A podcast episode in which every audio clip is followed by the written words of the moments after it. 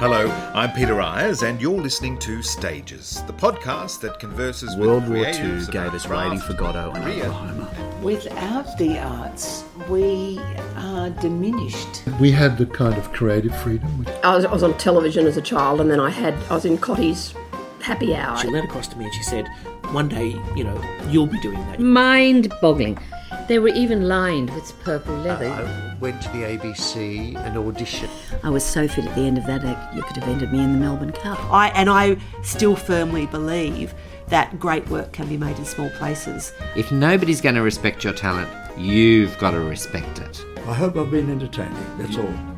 Well, that's very kind of you, Peter.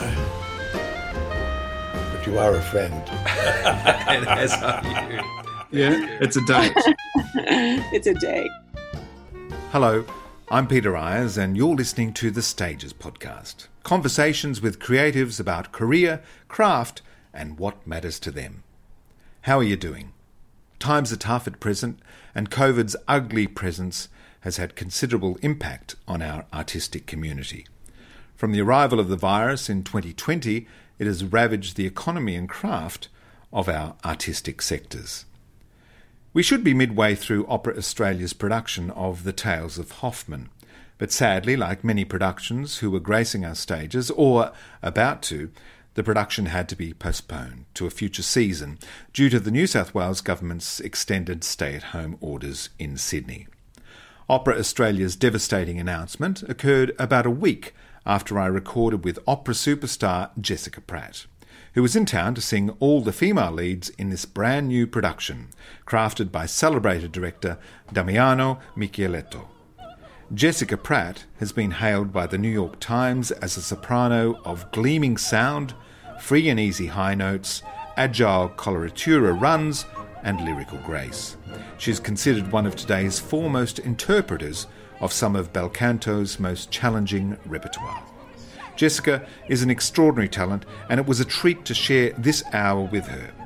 Though recorded prior to the postponement of the opera, it is essential that we feature this conversation today to mark what would have been the Tales of Hoffmann season and also to celebrate a truly great artist.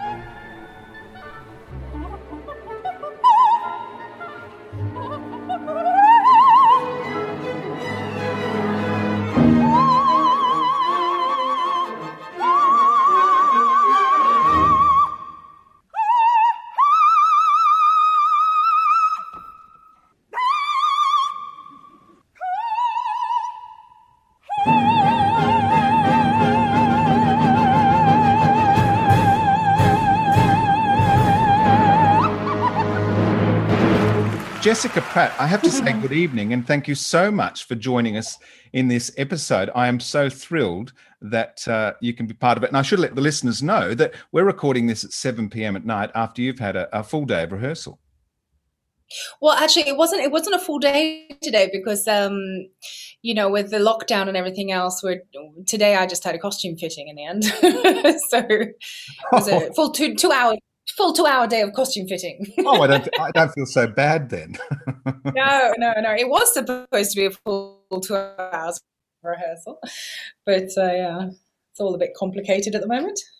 You're back in Australia, of course, um, preparing for the Tales of Hoffmann, uh, which is at the Opera House in August, uh, playing four of the the roles. Um, does that make you four times as exhausted? Uh, I would say twice as exhausted as a regular opera. As a you know, most most of the roles I sing tend to be quite long, heavy roles, so it's not too bad. Um, but I would say it's on par with you know an uncut Semiramide, which is five and a half hours. Um, this one uncut is a good four four and a half hours. Wow. Uh, depending on who's watching, uh, but it's uh, here we we've you know shortened it a bit so the audience won't get terribly annoyed. Uh, Olympia, Antonia, Giulietta, and Stella. Do you have a favourite? I, Antonia, because she, it, the music is so beautiful. It really takes you away. It's something else. Does she is she the doll? Does she the doll song?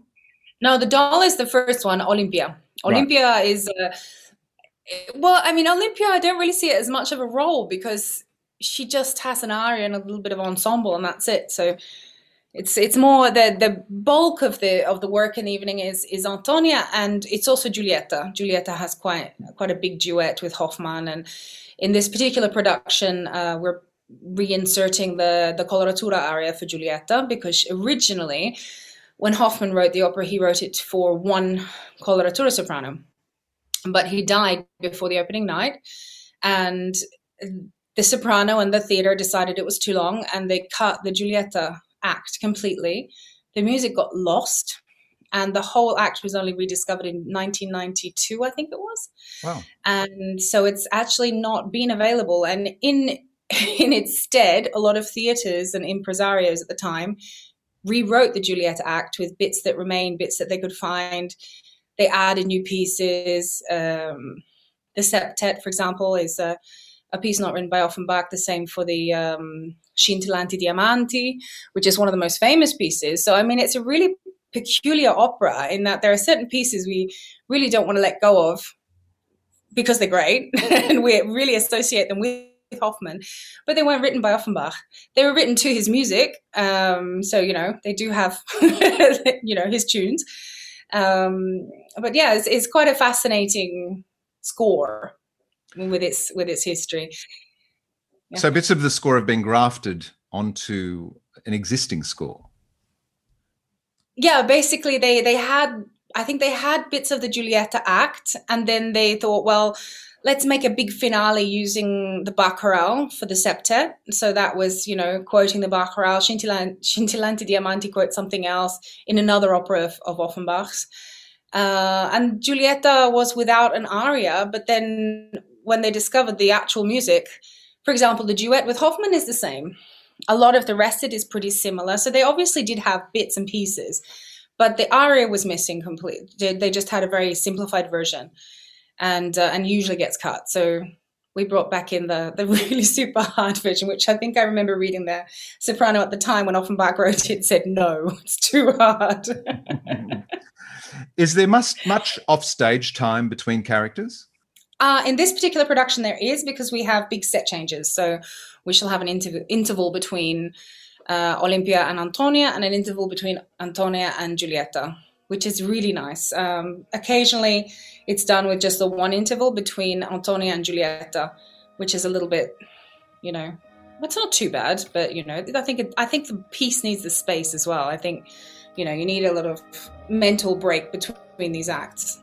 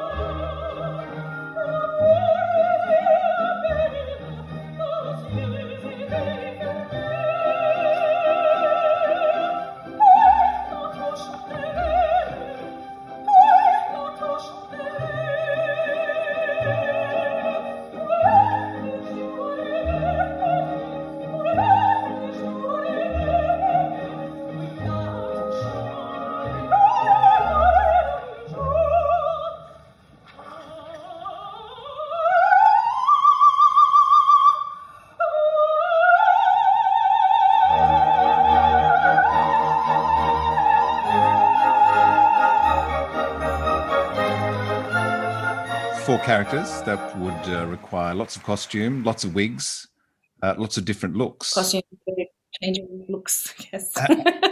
How um, important? Well, they're very important to establish character, wigs, costumes, etc. But um, you've got to be comfortable as the singer to perform in that wig and and be able to move in that in that costume. Do you have much of a say in in the um, the look of the costume, No. the the costume, the the wigs? No. This is it. One tries. One tries to make suggestions. it really depends on the situation. Of course, um, you know, uh, the, the costume department here is lovely, and you know, I would say, you know, I need a bit more space in the chest because uh, when singers, well, when I sing, uh, I open the, you know, the ribs by about three to four centimeters. So I need that space. I can't have something that's tight across the my torso, the upper part of my torso more than anything else. Um, and the other problem is skirts.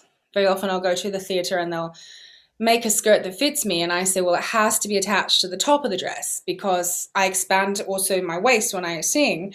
And if I expand it and you fit it to that, when I take a breath, the skirt falls off. So it takes sometimes it I actually have to get to the dress rehearsal and the skirt has to fall off for them to understand that I'm I really mean it. and that has happened.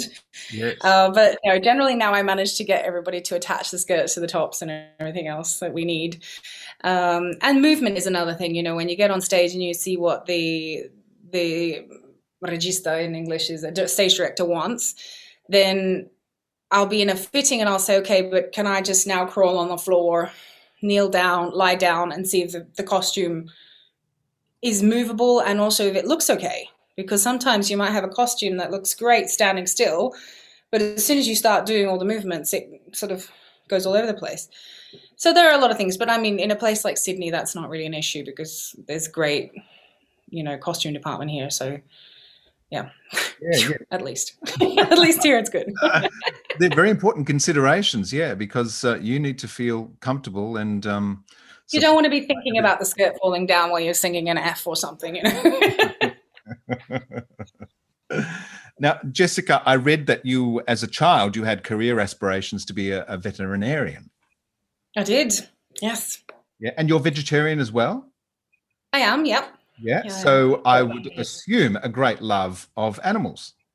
Indeed, a great love of animals. Um, and we have at home with my husband, we have uh, three dogs and two cats right now, and counting. It, it goes up and down depending on whatever I encounter on, on my travels. Um, but yeah, thankfully, I found a, a man who's as much in love with animals as I, if not more in love with animals than I am. So he's very supportive of my inability to leave stray animals on the street. Oh, that's good. Yes, I was going to ask, with your you know extensive uh, commitments all around the world, whether you had uh, the time and the, the space for animals. But um, I guess they're always there, like family, waiting to greet you when you're home. They are. I used to travel with my two little dogs before I met my husband, but um, you know, we have a house in the countryside in Florence, and it has a lot of acreage, and the house is big. And my dogs pretty much made it quite clear that they thought it would be better if they just stayed at home from now on. and I'd feel a bit mean forcing them to come and you know travel around and stay in little hotel rooms when they can run around, and you know they're very happy there. So yeah. So you're My not ba- you're not based in Italy, of course, Yeah, I've been based there for about 15 years. right? And you moved there for for study originally, was it? Mm hmm Gianluigi Gelmetti heard me singing in a competition here in Sydney, and he invited me to the Rome Opera to watch the, well, just watch the operas for like six months. Um, so I went over there and I called up the opera house and I said, I'm here for the Young Artist Program. And they promptly told me there wasn't a Young Artist Program. and so I said, Well, Gianluigi Gelmetti invited me here. And they said, Oh, he's not here. Call back in a few weeks. So I, you know, Back in a few weeks and, and he's from the other end of the room. Oh, il canguro, eh, vieni. And so, you know, I went into the theater and he said, Okay, well, you're just going to follow me around and watch the shows and learn. So I did. I watched all the rehearsals, all the you know musical rehearsals, the singers. It was incredible, and I was really lucky because the first opera I saw was Tancredi of Rossini with um, Mariella Devia and uh, Raúl Jiménez and uh, Daniela Barcellona, and it was really awesome. It was And just you were- awesome. You were hooked.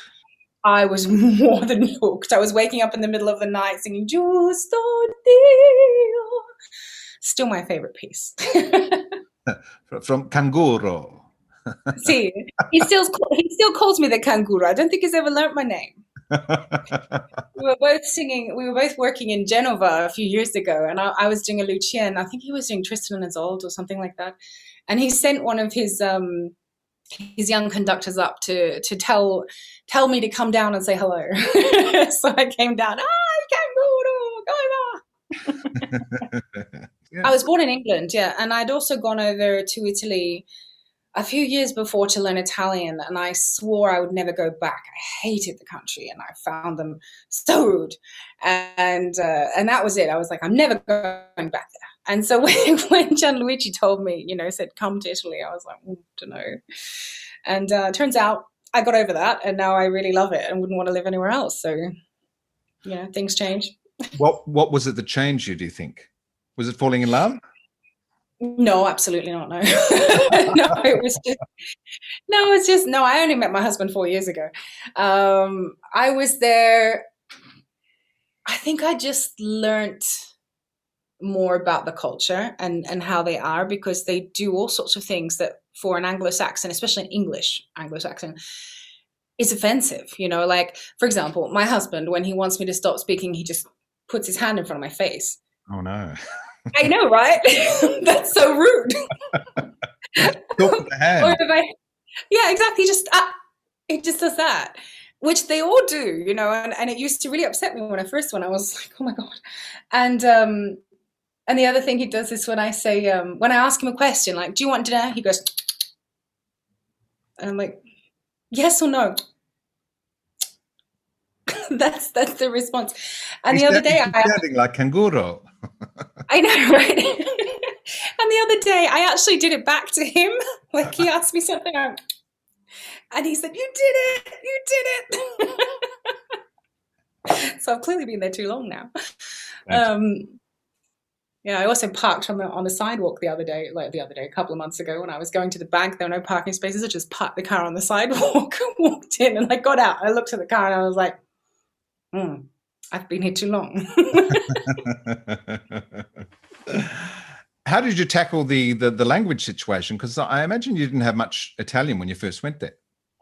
No, I had no Italian when I went there. And um, I actually asked Gianluigi if I could, because I was going to rehearsal, I would get to the theatre before everybody and I would leave after everybody. So I was there 12, 15 hours a day, every day. And I remember meeting him one day and saying, you know, asking if I could take some time off to study Italian. And he looked at me and he said, no, you will learn Italian in the theatre. And I said, okay.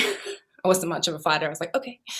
And uh, so I came back to, to Australia, and I remember I was um, with Nicole Dorigo, who's the also the coach here with the French and the Italian at, at Sydney Opera House, and she was my coach at the time, and I was singing um, Donna Anna, and I was singing Forze, Forze un giorno, because in Rome they say Forze and Forza, and it's Forse and Forza. There's no TS.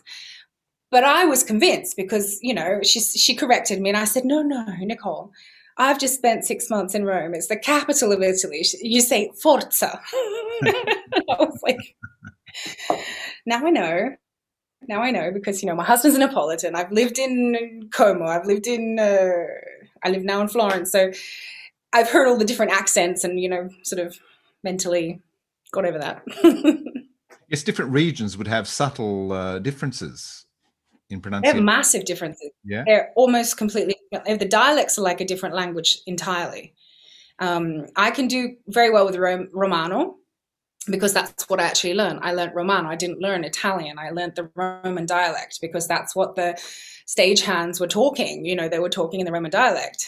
Um, the same with the Neapolitan. I can understand the Neapolitan dialect, which doesn't really sound that much like Italian.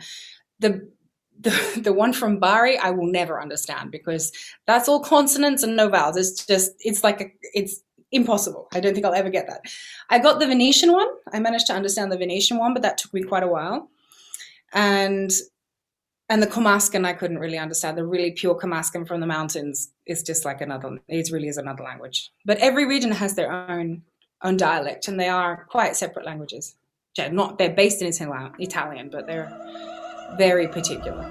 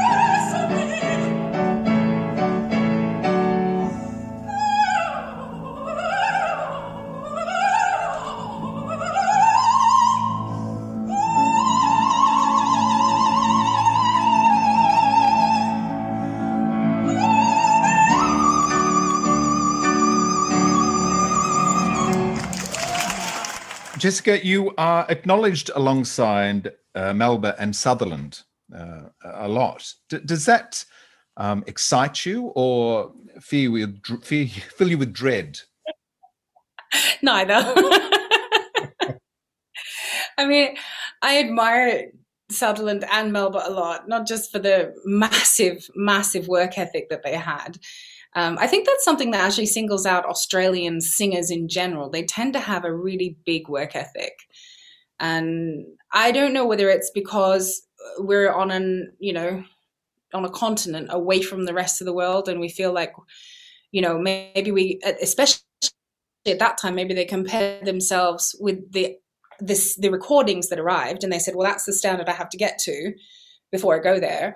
I'm not sure what it is, but you know, if you compare them to other people of their era, they they didn't have necessarily the kind of determination and and work ethic that these these two women had, and it was incredible. I mean, mm. the things that Melba went through in Paris was impressive. That she kept going, um, and of course they had great voices, and they were coloratura sopranos. I mean, I'm just glad I'm not Greek and dark haired, quite frankly. there would be another one. There would be, but you are Jessica you are Jessica Pratt, aren't you? And uh, I am your own your own person. I, I, guess um, the thing that you do have in common with Melba and Sutherland is that uh, you were the only Australian after them to have been invited to sing Lucia di Lammermoor and Milan. I was, and I had an easier time of Melba. I can tell you that they tried to chase her out of town. Oh, why? She was she was because they were jealous. They, they tried to scare her away. She got all these death threats. They said, "Don't do it. Don't uh, don't debut at La Scala. We're going to poison your food." All sorts of things. She actually didn't eat outside for I think a week or something before the the performance. But then she did it, and it was a massive success. You know, I think sometimes we think we have a hard time with the audience in Italy nowadays, but it's nothing like it was before. Yeah, they're a very um, demonstrative audience, aren't they? They uh, yeah. they let you know what they think in the moment and for years afterwards. in the moment, so middle of performance, can uh, you sometimes get a reaction? Yeah, all the time. Yeah, in positive and negative. So um, I think the worst I ever saw was early in my career. I was in um, Bergamo, and we had a Puritani and it was a, it was a difficult situation because the tenor had been sent away and we had this new uh, critical edition with a trio that wasn't really sung and they called the tenor at the last minute and it just all went from bad to worse and and the audience was catcalling within about 10 minutes of the opera starting. And they just kept going the whole way through and you know they were yelling out things like you know vergognati which is you know shame on you and we want our money back and go home and uh, it was just like, oof. and um, and then I got to the the finale and of Vieni al tempio, and I have to start again. And they all started arguing between themselves, you know, because some people were saying "be quiet," other people were booing, and uh, and I and it was I think my second ever opera. And I looked at the conductor. I'm like, what do I do? Do I wait for them to calm down, or do I sing above them? I don't know. And in the end, I just started above them. You know, I just sang over them. Um, so yeah, I mean, they weren't booing me, um, if that's any consolation. But it does disturb everybody. Like the orchestra gets nervous, the chorus gets nervous. Of course, the singer that's getting booed really has a hard evening. And and I've seen really unfair booing as well, even in Spain, you know, where they've just decided that they don't like the, you know, one of my colleagues, and the whole night they just boo them every time they go on stage. And I don't like. There's a lot of weird things that go on, you know, between other singers. Fun, funny things happen over there. Um, but yeah, sounds, sounds like we've had situations where the, the police, police have been called. You know, I mean, I remember um, somebody telling me about a story that had happened a few years back. I won't mention where there was a festival, and they ended, the, the booing was so severe that um, they already had police on site because they thought that they wouldn't like the staging of the opera um, because it was quite political. And there was a fight broke out in the audience, and the police came in and they, you know, pulled some people out and they sat one one of them down, a young guy, was probably in his thirties, I think he was, and they said to him. You know, you got to calm down. It's just an opera. You know, it's just a just a staging. He's like, the staging is not the staging. It's the soprano that's annoying me. like, just... they get so upset. It's like a personal thing. So yeah. But in the other other hand, they get as as enthusiastic as they do upset, you know. So it's also very rewarding. But I had quite a strong following of the, the really like football fan type public. Um, and still do throughout most of my career. But in the beginning of my career, I remember my colleagues would look at me and they'd be like, Jessica, are they coming from Parma? Are they coming from Milan? Because they would come in buses. They just get like two buses and they'd go wherever I sang. And my colleagues would be like eh, hating on me. I'm like, I can't tell them not to come. Like, I can't do that. I mean, what am I supposed to do? Dude, just practice.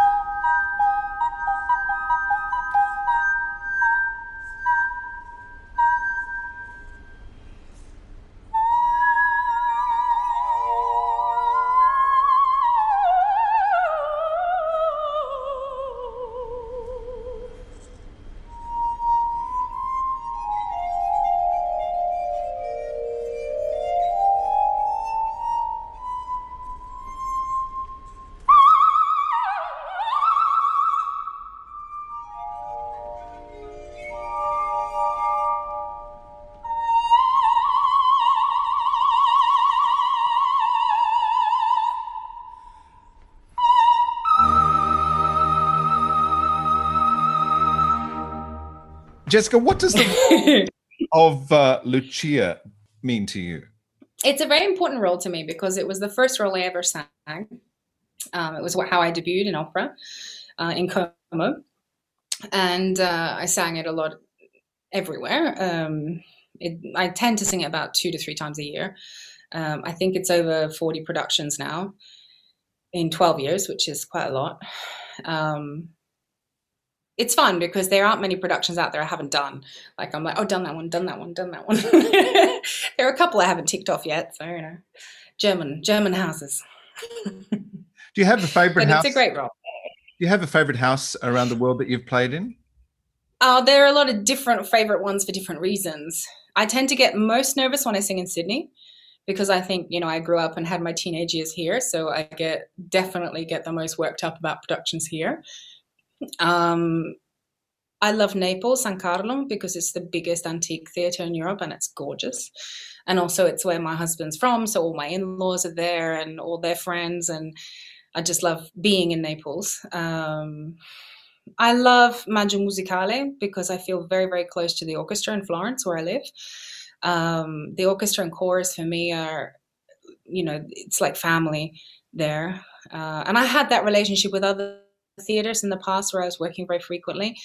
And so there are some theaters that, yeah, I really have a strong personal connection to, but more to the orchestra than anything else or their chorus.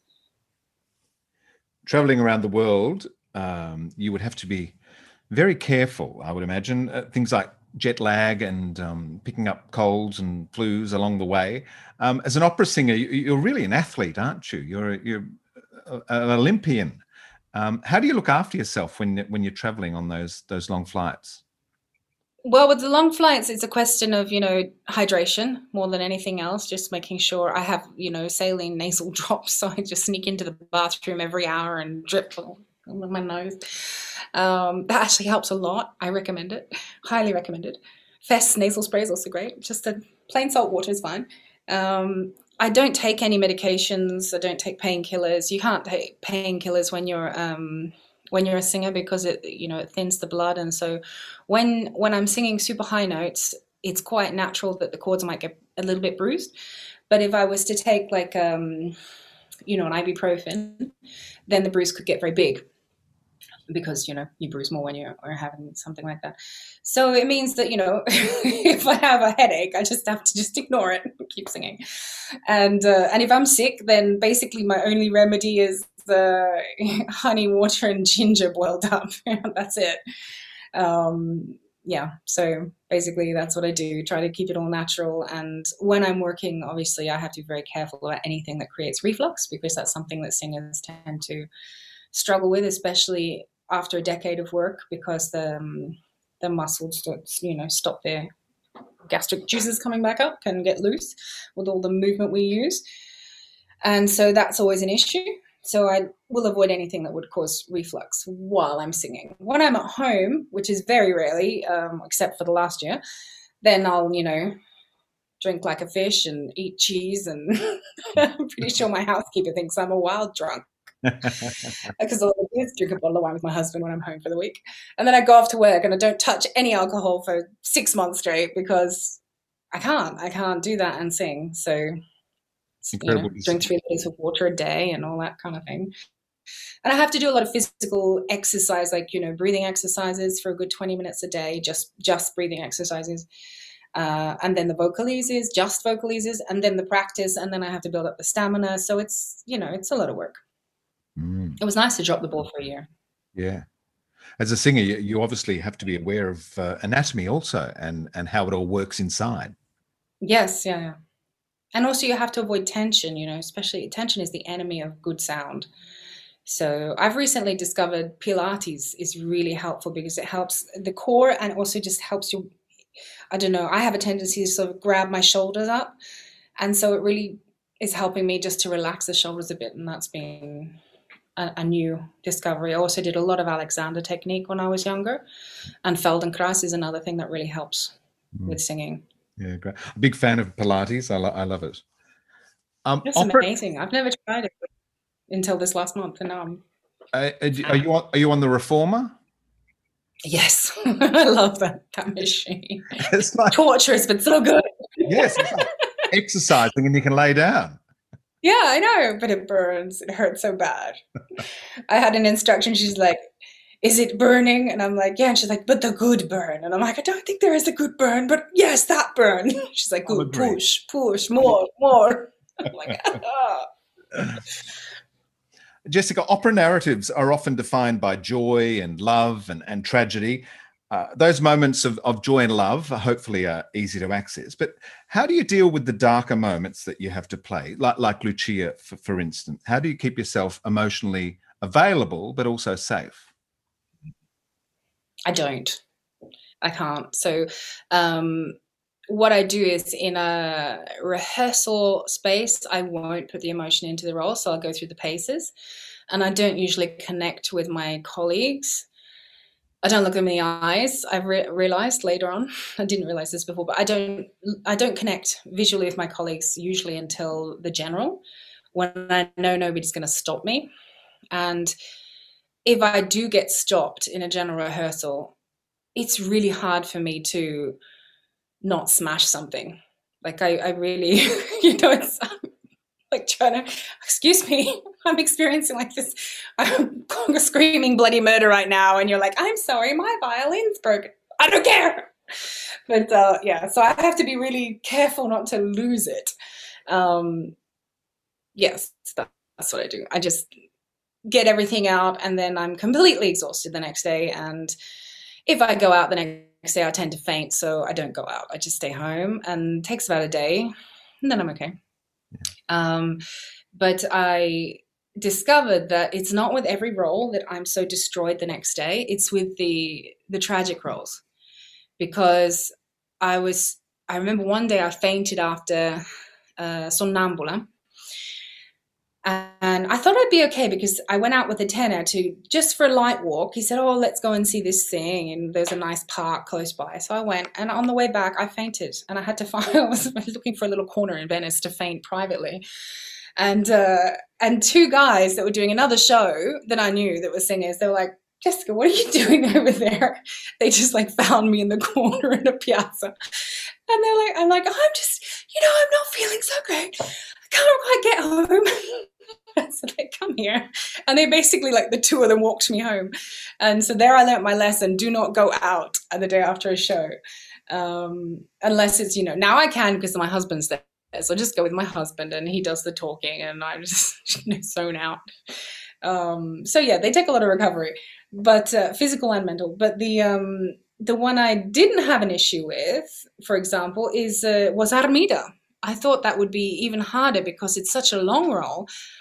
But there's not really a point where she's sad or you know beaten upon because i think during the whole performance i'm cowering with some of these roles like physically. And i think your you know the body's seeky state joins and your body really thinks you're under attack you know especially when you're doing it in rehearsal for a month you're constantly in this position your body learns that there's something wrong because you, you're being thrown on the floor and you're afraid and you're afraid and uh, so yeah but then I did Armida and I got up the next day, went outside, was fine because she gets it all out. She's just angry. Yeah. it's, it's cool. And there's a lot, there is a lot of throwing on the ground as well. You know, there's a lot of beating, and you don't always get colleagues that know how to theatrically throw you on the ground. Sometimes they literally just throw you against a wall or throw you on the ground, and it hurts. And you, I'm covered in bruises often, and fingerprints. I have so many colleagues who do not understand that they they they they grab you and they just imprint their fingers on you um, because they haven't been taught that they just have to act. then I do the four. It's an and illusion. sometimes, I, yeah, yeah, it's an illusion. And sometimes I have to say to them, look, you know, just the direction. I will make it believable, but I will make it believable, not you. And uh, and so that's fine now. But in the beginning, I wasn't really, you know, I was I didn't really stand up for myself, so I didn't say things like that.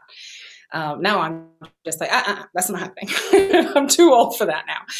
Um, but uh, I remember doing uh, chiropractic. I went to chiro- chiropractic years ago in Milan, and he looked at my X-rays and he looked at me and he's like, "Were you in a car accident?" And I said, "I'm sorry. What do you mean?" I said, No. And he said, Ah, so you've been in an abusive relationship? And I said, No. And he's like, It's okay, you can tell me. I can see it on the x rays. It's years and years of, of damage. And I was like, What do you mean? He's like, I can see many falls, many, you know, hits. And and I was like, Oh no, I'm an opera singer. Um, that's my job. That's my job. that's what I do for a job. and he was like, oh, Okay. Don't think he really believed me, but well. Opera singer slash stunt woman. Yeah, exactly. You learn. You learn how to fall quite quickly. Yeah.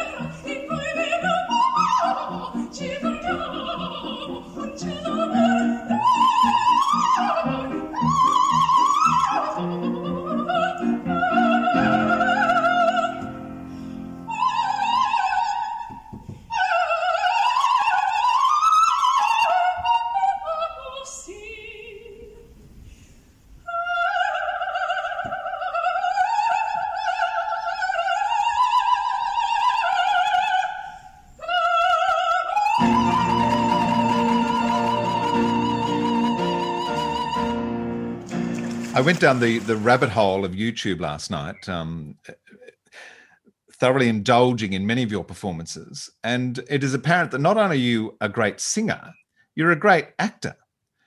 As part of your preparation, Aw, do you have drama lessons or acting lessons? I did in the past. That was the main thing I concentrated on. Uh, more than the singing was actually drama. I did uh, some. I well, I started an arts degree as you know, majoring in acting, and I studied privately here with the Sydney Theatre Company, a youth theatre company, I think it was called, with Anthony Scoose, and it was the main thing for me because I think it's the thing I like the most well, the, you know, one of the things I like the most about opera is being going into new musicals, but also going into interpreting other characters, living other lives, you know, and expressing the tragedies of these women, and they're really important to me. You know, I, I've connected to these women a lot, and I feel like it's really important to uh, get their stories out. I think the whole point of art is to sort of make people reflect and and think you know if you treat people in a certain way there's there's a consequence and this is the consequence you know just putting that up in front of people making them hopefully become a little bit more empathetic I was delighted to learn also that uh, you're now a dessert. i am. Yes maggie made a beautiful dessert. Maggie Beer and La Dolce Jessica. yeah la dolce jessica. So i actually had it i had it made for my wedding and it was served at my wedding as well. So there's something to to add to the menu of, of peach melba and uh, and pavlova. jessica. Three of us now Jessica, as as in your youth as a girl, um, did you study any other instruments, or was voice the only? Uh... Yeah, I studied, no, no, I studied the piano, percussion, the trumpet, a little bit of um, tuba, but not very well, and a little bit of clarinet because my sister was playing the clarinet. I couldn't do the, the trombone though; that was my brother's instrument. I thought that was a bit complicated. but I did a good 10 years of the trumpet. Um, I played it throughout high school and I started at seven. So I So- love the trumpet. It's I'm my favorite instrument. So music was a great uh, presence in your childhood. Yes, my dad is a tenor and a conductor. So we would basically spend all the weekends at the community center where he conduct he conducted an orchestra and there and I would just sort of play with my brother and sister around the stage and we'd listen to rehearsals and I think that's why when I'm in a theater I feel the most at home because we moved around a lot when I was younger and the only real constant was the theater and so when I get into a theatre, I have this sense of calm that I don't have anywhere else, except in nature. I have it in nature as well. Well, you know, some of those forests, uh, etc., can be nature's theatre, can't they? They, are very theatrical. Can, yeah, yeah. And theatres are like cathedrals. They're, they're our churches, aren't they? Exactly. Do you have a, a favorite location in a theatre? Do you enjoy the wings? Uh, backstage. Backstage, yeah, yeah. Especially yeah. when it goes, oh, under, it goes on. Under the stage, the wings, backstage, above the stage, if I can sneak up there. Not so easy anymore, but I used to do that a lot when I was younger. Who were the vocalists that you were listening to um, in your youth? Um, but Callas, I think, was the first I ever really, you know, sat up to and listened. Um, obviously, I was watching my dad because he would sing in, in the opera in Opera Queensland and and in England as well before we left. And so I would watch. I think I watched the Lucia that, that they did because I remember very clearly the Lucia falling upside down on the stairs when she died. And from that point on, I was like, oh, I have to do that. Okay. And I would get on the couch and practice singing upside down with my head on the floor. Um, and I ended up doing that production and I could do the, I could do the head upside down thing. I was very proud. It took, you know, I don't know, 25 years since seeing it and actually doing it, but I could do it when I, when I was asked, I was ready. I'd seen it, but yeah, no, those, and, and in Italy, like, uh, Mariella Devia, as I said, she's, she's incredible and, uh, and uh, Sills. I love Beverly Sills as well. Well, the you know the great coloraturas really. Annick Massis, amazing singer. When did you discover that your voice might be something special? Um, I don't think I really did. I mean, I remember when I was a child, you know, bumping down the stairs and listening. I always used to hide on the stairs and listen to my dad's singing lessons that he'd give. And I remember quite clearly he was asking the singer to sing a note and I sang it, but I would have only been about six or seven. And I sang the note and he turned around, opened the door, and he said, She's going to be a great singer. And I thought, I think when you say that to a child and you're their father, you just believe them. Yeah. You just do, you know? And so from that point on, I was going to be a great singer. Like I was just, there was tunnel vision. I just didn't think there, there was anything else. I wanted to be a vet. I wanted to be a psychologist, but I had to be a great singer because that's what dad had decided. And that was that. and so it was, it was quite um, an interesting journey for me because he was, um, you know, a principal singer and he gave that up when my mother was pregnant with me. I was the second child and he decided to you know take a steady job and not move around and you know enjoy his family. And he was he had a great career as a teacher and won many awards. And I was the singer like I had to be the opera singer. And and I I think like in my early 20s I punished him a lot. You know like I didn't tell him. I remember one time I got into Operalia and he'd received the email and he called me and I was at work and he was all excited. He was like, You're in Operalia, you're going to Paris. And I was like, Dad, is it urgent? Because I'm working. If it's not, I'm in the print room right now and I have to finish my work. I'll talk about it at home. like I just did not include or enjoy. Like it was just like whatever. So I'm in Operalia. Like I just didn't really care. And um, then at one point, I it was all taken away from me. I was already in Europe. I was I'd finished the the stint in Rome, and I was you know, in living in Rome, studying privately, trying to get a job unsuccessfully, and uh, and I had a really bad health issue, and I couldn't walk for for months, and I had to be in a back brace. And my dad came over, and he, you know, he took me out of the hospital where I was, where they wanted to operate, and I didn't want to be operated. And he um, took me back to the place I was living in and stayed with me for about a month until I could be more independent. Like I couldn't do up my shoes, I couldn't do anything. And I remember at that point, he said to me, You know what? You've tried everything. You've worked, you've lived without a house, you've you've, you know, struggled and everything and, and this whole situation.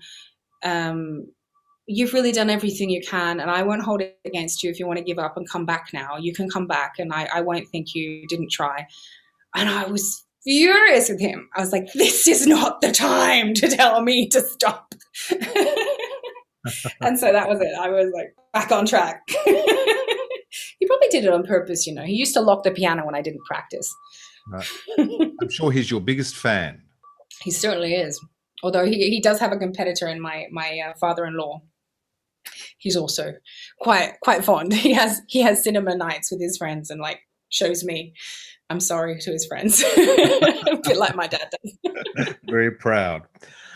You, Yeah. You've studied with a um, a series of singing teachers, I imagine, throughout your career. Yeah. What what is it that the that the great singing teachers do very well? Um, well, my dad is actually my main singing teacher and still is today. We work on Skype, and um, he's always the one that can fix me. You know, like even whoever I'm studying with at the time, because I, you know, work with lots of people. He's always the person I come back to and say, you know, it's not working, fix it. Um, and I think what he does is he looks at everybody individually, and it's what I learned also from him in my teaching is that I'll look at a student and you know, I might say in a masterclass, I might say to a student, you know, do this or do that. And then I'll have to say to this student here, don't listen. This is not good for your voice. This is not good for your voice. So I think great teachers treat people as individuals because we have different physicalities. And it is the more I go ahead, the more I really don't think it's a one size fits all. There are certain techniques that need to be applied. The, the breath needs to be fundamental. The position of the voice needs to be high and in the mask. But how you get there there are so many paths. And i think it's it's important to be open. And one of the reasons i wanted to start teaching younger was because i wanted to remember how frustrated i was with my teachers including my father especially my father. I had massive fights with my father. I still do i'm still petulant with him when when i study. But then every now and then i'll call him up after a lesson that i've given to someone. I'll be like yeah dad i'm really sorry about that. You were right now I'm getting it from the other end. Is there an age where it is good for a voice to start having lessons, or can you be any age? I mean, you know, yes. talking children. No, I think for opera lessons, I think you really need to be, you need to have matured. So even though you don't hear it, female voices break as well. So just like you wouldn't teach a choir boy who has a, a soprano voice to teach to sing operatically, you wait for their voice to break and then you work with that voice. It's the same with women. And I don't think you should really start until they're about, you know, 18, 19. In my opinion, but I mean some people start earlier, so yeah. It's just that if you I think we're so um malleable when when we're younger that we don't develop our own individuality if we're taught vocally too young we end up becoming just sort of a cookie cutter singer and not not finding your own voice and bringing that out you've got a, a phenomenal over 30 roles i think in your repertoire. How long does it take to prepare and learn a role? Do you want the real answer? A few weeks. Sometimes a few days. Um, depending on the circumstances. Um, I think I couldn't actually say what I have to do, no matter what the situation. If they say to me, you have to debut Zebanet in three weeks, or if I have five months, it's the same process. I just have to go very slowly through the role and convince. If it's a short term learn because you know somebody's cancelled and they need me to jump in and it's a rare opera, I've kind of become the go-to for that situation because they know that I can learn music quickly. Um, so even if I only have a couple of weeks, I will try and make myself believe that I have six months. So I won't. The minute I get nervous, I can't learn music. The minute I try to learn music, I can't learn music. So I just basically just keep, you know, playing through it, like keeping my mind in the idea that we're just having fun, and then it just sinks in on its own. The music comes easier than the words. If it's French, I'm in trouble if it's a few weeks. if it's Italian, I'm fine. Do you listen to other singers in the role, you know, for, Never. CDs or recording? No, never. Never. You're, you're creating your own version. Yes, absolutely. And I, but I think that comes from the fact that when I started singing, my main repertoire was rare operas that had never been performed before, so there was no reference. And because that became my way of working, I didn't make sense to me, even when I learned uh, La Fille du Régiment or Traviata. I didn't learn, I didn't listen to the other Traviatas or Daughter of the Regiments until I'd learnt the role, memorized it, decided what I wanted to do, and then I would go and listen because that way you're listening actively and not passively. You know, you've already looked at the music, so if they're singing something different, you know they're singing something different because it's not what you learned. And so you think you can then decide: Do I like it? Do I want to steal it and use it myself, or do I want to leave it there? If you start by listening, you're going to pick up their their choices or their accidents without even knowing it. It's just going to be subconscious, and then you're going to actually spend more time getting rid of it because a lot of thing, singers think that it's a fast way of learning, but it's actually not. In the long in the long term, it's slower. It must be a treat to return to a role like Lucia over over many years and to refine and finesse the performance. I restudied it actually. Um, I restudied it big time just before uh, the the COVID hit, because I was going to do it with Pido in um, actually, and I made the I'd written a new cadenza, we'd written new variations. We were going to do it all in the original tonalities, which means the mad scene is a tone higher, the um, first R is half a tone higher, and also the the scene with Enrico, I think, is a tone higher. It might be half tone. I can't remember now. It's half tone higher. Um, and it's way better. I prefer it like that. So uh, at my hundredth Lucia, I started. I felt like I was in a position to tell people that I wanted to do it in the original tonalities. So I started insisting that everybody let me sing it in the original tonalities. Um, so you know, sometimes I I get them to do it, other times not. You know, they have to pay for the critical edition. It costs more money, so it's tricky. Um, but it's nicer. I like it. so yeah, I, I restudy it every time, and there's always something new to learn. Also, as we grow and change, my interpretation of life and, and what's happening in these roles changes. You know, when you as you get older, you lose people that, that are you know important to you, and and you start seeing things differently. So yeah, the roles are constantly changing.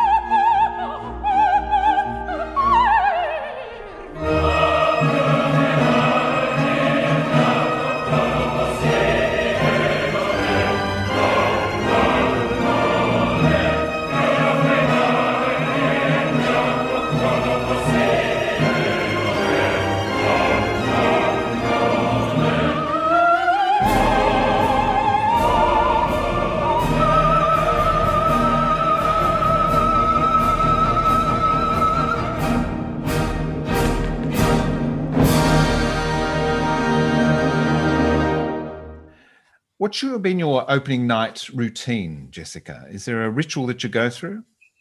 Freaking out. no, um, I'm super nervous until I get into the theater, and then I'm perfectly fine. I'm like, "Hi, everybody! Everything's okay." Once I walk through the door, until I get to the door, everything is not okay. Um, uh, so my poor husband has to deal with me, and I'm quite a nightmare. I think. I I don't I just can't do anything. I just go into I go do doolally, you know. I just I can't concentrate. Like he he he goes spare with me because I'll do something like half an hour before I have to leave for the theatre, I'll decide I have to rehem my skirt that I'm going to wear that night in a concert, you know, and and he knows he has to let me hem it because if I don't hem it, it's not going to be okay.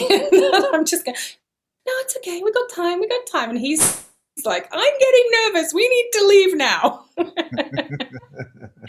but uh, yeah, my only my only rule is I do not go out from lunchtime the day before the show. Right. Because I can't deal with the stress. I just can't. And the day of the show, I never go out because even being in a coffee shop at 11 o'clock in the morning and I want to pay the coffee and the person doesn't come, I'll start getting super nervous because I'm going to miss the show tonight because I can't pay my coffee at 11.10. You know, so, and I can't hold a conversation. So, you know, people will often say, Oh, why don't we see each other between the shows? And I'm like, You're not going to see me. You're going to see a zombie version of me. Yeah. And uh, so it's easy with my husband because I can, you know, he, he can talk. Um, but if he's not here, no way. I just stay at home. What are you looking forward to most with the Tales of Hoffmann and, and presenting it at the Opera House? Uh, I don't know. I don't know. I think um, right now I've only staged uh, Olympia, and I love the staging for Olympia, so that's great. And some of Antonia, and that's looking good too. So I don't know. I'd have to see the whole whole thing before I know. Because I think it's beautiful. It's a new production, of course, and then uh, it's going off to Covent Garden. It is, yes. How exciting! Mm. Well, I'm excited, but I suppose you've been in garden before, haven't you? yeah. oh yeah, that that, that whole thing, yeah, yeah. No, and I'm actually doing Hoffmann in October as well in um, in Bilbao, and then I I do um, Hoffmann is becoming my new Lucia. I think I've got it twice a year for the next I don't know how many years. So yeah, I'm gonna have to get comfortable with it. Brilliant. Well, Jessica, thank you so much for this conversation over the past hour. Um, it's been absolutely brilliant to, to meet you and, and have this chat and a few laughs. And uh, and chookas for uh, the Towers of Hoffmann. It's going to be thank sensational. Fingers crossed. Fingers crossed indeed. Thanks, Jessica. Thank you. Bye bye. Thank you to the team at Opera Australia for coordinating this conversation with Jessica Pratt. He's hoping that it is not too long before we can see the new production of Offenbach's The Tales of Hoffmann. We send great love and support to everyone at Opera Australia. Hang in there. We look forward to nights at the opera once again when we can all convene. Thank you to Maestro Brian Castles-Onion for providing the magnificent musical excerpts featured in this episode, and to my very special guest, Jessica Pratt. It is always a pleasure to have your company you can follow the Stages podcast on our Instagram and Facebook socials, and don't forget that you can find all of the episodes featured in the podcast thus far by visiting our website www.stagespodcast.com.au. I'm Peter Ayres. Please keep well, keep warm, stay safe, and I'll catch you next time.